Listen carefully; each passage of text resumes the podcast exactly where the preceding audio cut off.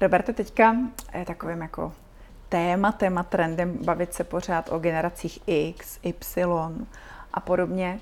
Uh, já někdy musím říct, že jako jsem zvědavá, to všechno, co přichází po nás, jakým směrem se to bude vyvíjet. A konkrétně tady u těch mladých lidí mě zajímá právě jejich přístup k podnikání, protože oni jsou hmm. zas, oni jsou úplně jiní než my. Oni jsou, řekla bych, opatrnější. Slyšel jsi o generaci KK? Ne. Uh, dej mi káru a komp. a možná nastoupím, jo tak uh, určitě bych se chtěla k téhle generaci hmm. vrátit. Ale pojďme teda, dejme tomu jakoby plošně, na ten začátek. Jsem úplně na začátku, chci být profesionál na volné noze. Hmm. Uh, jak doporučuješ začít, jako hmm. od toho mála, než to teda rozjedu? A možná mm, třeba přesvědčíme i tady tu generaci KK. díky, díky za otázku. Já uh, vlastně tady bych řekl, že tohle je jedna z těch jako pozitivnějších věcí kolem podnikání na volné noze, které jako typicky je jako kapitálově nenáročné. To znamená, že většina nezávislých profesionálů jakoby právě jde na ten trh jako uh, s tou odborností, jo, s dobrým jménem, s kontakty a tak. To znamená, že velice často jim stačí k podnikání uh, počítač, mobil, domácí kancelář třeba.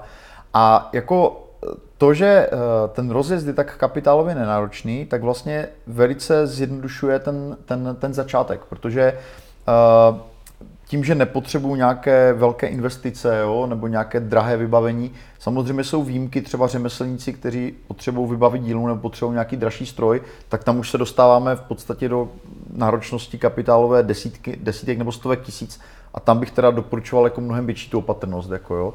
Ale pokud bychom se bavili o lidech, typických na volné noze, tak to jsou lidé, kteří pracují hlavou a jakoby oni si můžou dovolit uh, ten rozjezd mít jako díky tomu velice pozvolný. Takže jak náš průzkum, tak i moje zkušenost s freelancery ukazuje, že prakticky asi nejpoužívanější a nejúspěšnější strategie je, jsou takzvané malé sázky, nebo někdy taky jim říkáme bokovky.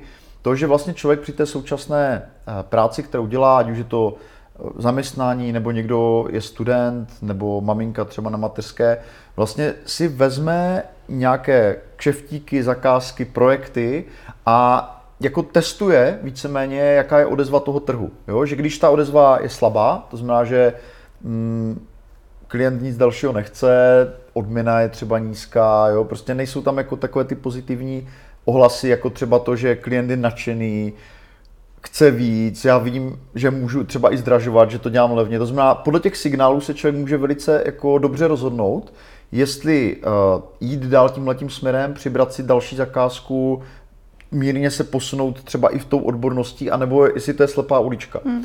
Takže, takže je, to, je to jako podstatně jednodušší, než, než uh, spálit všechny mosty, hmm. dát výpověď jo, a, a jako teďka vsadit všechno na jednu kartu. Setkal jste se někdy s tím, že uh, už na začátku uh, si vybírají právě jako živnostníci třeba i to, co budou dělat, že odmítají zakázky, přitom jich mají málo, jako upozorňu. Uh, pokud ten člověk má uh, jako nějaký jiný primární zdroj příjmu, tak je to běžné. Jo? Hmm. Pokud jako mám pro ty bokovky vymezený jenom nějaký omezený čas, tak si můžu vlastně vybírat a jakoby proč ne, jo? Je, to, je to v podstatě i součást toho, že se jako něčemu propracovám, něčemu, mm. co chci dělat. Uh, fakt je ten, že uh, to období těch bokovek nebo těch malých sázek může trvat i poměrně dost dlouho. Já třeba v té knize na volné noze zmiňuji případ uh, Pavla Ungra, který, co by jako digitální marketér, dělal v agentuře a protože měl rodinu, tak nechtěli na, volno, na volnou nohu rovnou, takže dělal po večerech mm. projekty a na volnou nohu šel vlastně v momentě, kdy jeho příjem z těch bokovek dvakrát převyšoval to, co bral v té agentuře. Jo? Takže mm. to je jako extrémně konzervativní, jo? Mm. ale uh, cítím říct, že opravdu to období, kdy si člověk jako vybírá, probírá se tou prací, zkouší různé typy projektů a de facto si tím vlastně mm. vybírá, jo, mm. uh, tak může být poměrně dlouhé. Mm. Jako to, je, je to legitimní strategie, jo? tam je velká flexibilita jako na různé strany. Ale kdyby si měla říct nějaké vlastnosti mě jako toho živnostníka, teda hmm. na začátku, které musím mít. Ty si tam totiž řekl slovo nadšení a já musím říct, že mně tady chodí denně jako desítky lidí, kteří by s hmm. námi chtěli spolupracovat. Pro, má, pro nás jsou to také živnostníci, ale mě tam kolikrát právě chybí to nadšení u nich. Oni jako si jdou pro práci, já jim nějakou jo. nabídnu a teďka ono to třeba nezapadá tematicky do jejich nějakých jako hmm. rozměrů, bych řekla, a odmítají. Jako, uh, pokud bychom se bavili o těch osobnostních předpokladech, uh, freelancerů, není to úplně to tež, co živnostníci, ale to je jako ano. zanedbatelný rozdíl v tomhle kontextu. Tak já bych teda spíš než nadšení bych řekl, nebo bych použil slovo drive, jo? že mm-hmm. myslím si, že podnikatel by měl mít vlastní jakoby pohon. Mm-hmm. Jo? To je jako docela dobrý si uvědomit, protože uh, podle mě, podle mých zkušeností, jako ne úplně malá skupina lidí se do podnikání jako dostává jako uh, z nějakého vnějšího popudu. Jo? To znamená, že ten nejhorší nebo častý případ je, že prostě zaměstnavatel bývalý donutí toho člověka, aby si založil živnosták a stal se tím jako formálně hmm. podnikatelem, mm.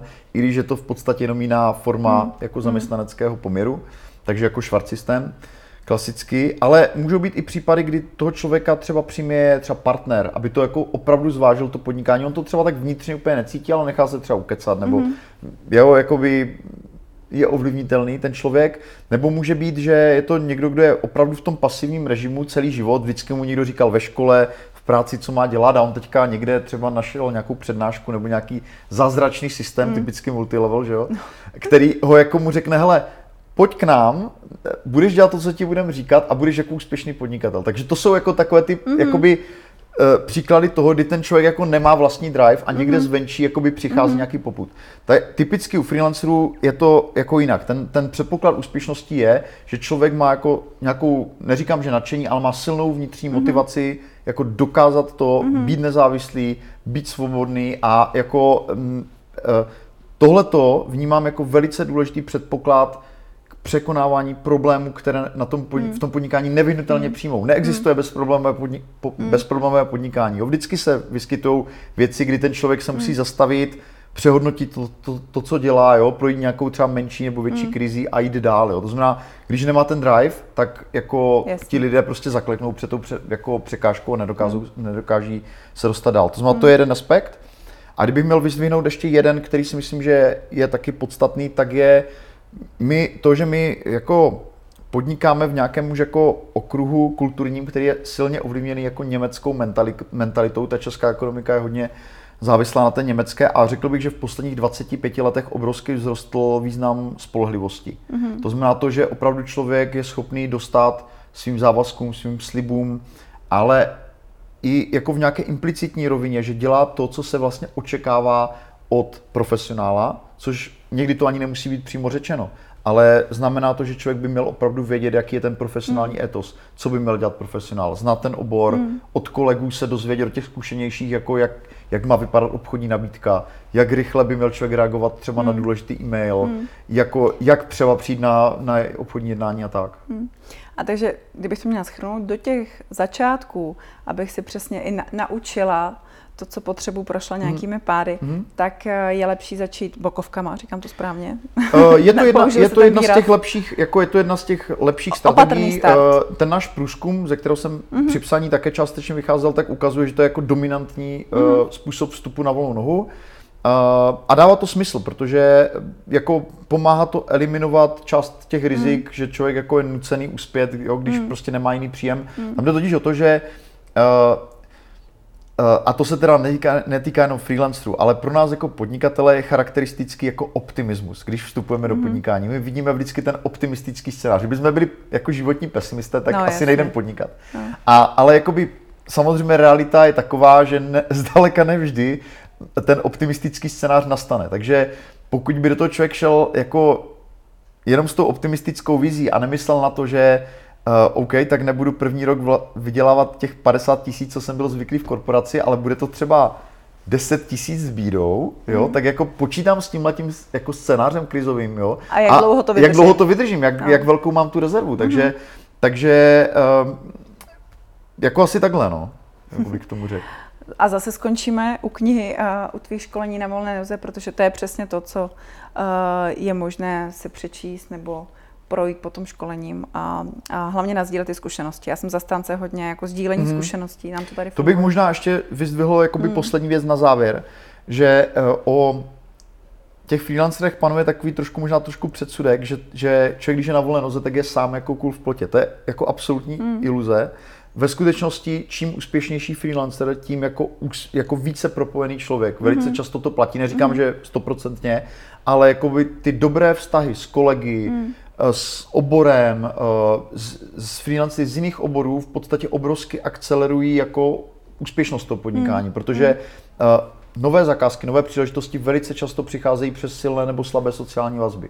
Hmm. Takže hmm. To, to, ta, ten networking, posilování těch vztahů a budování dobrých vztahů jako v rámci té komunity je úplně zásadní pro tu úspěšnost. Hmm. Hmm.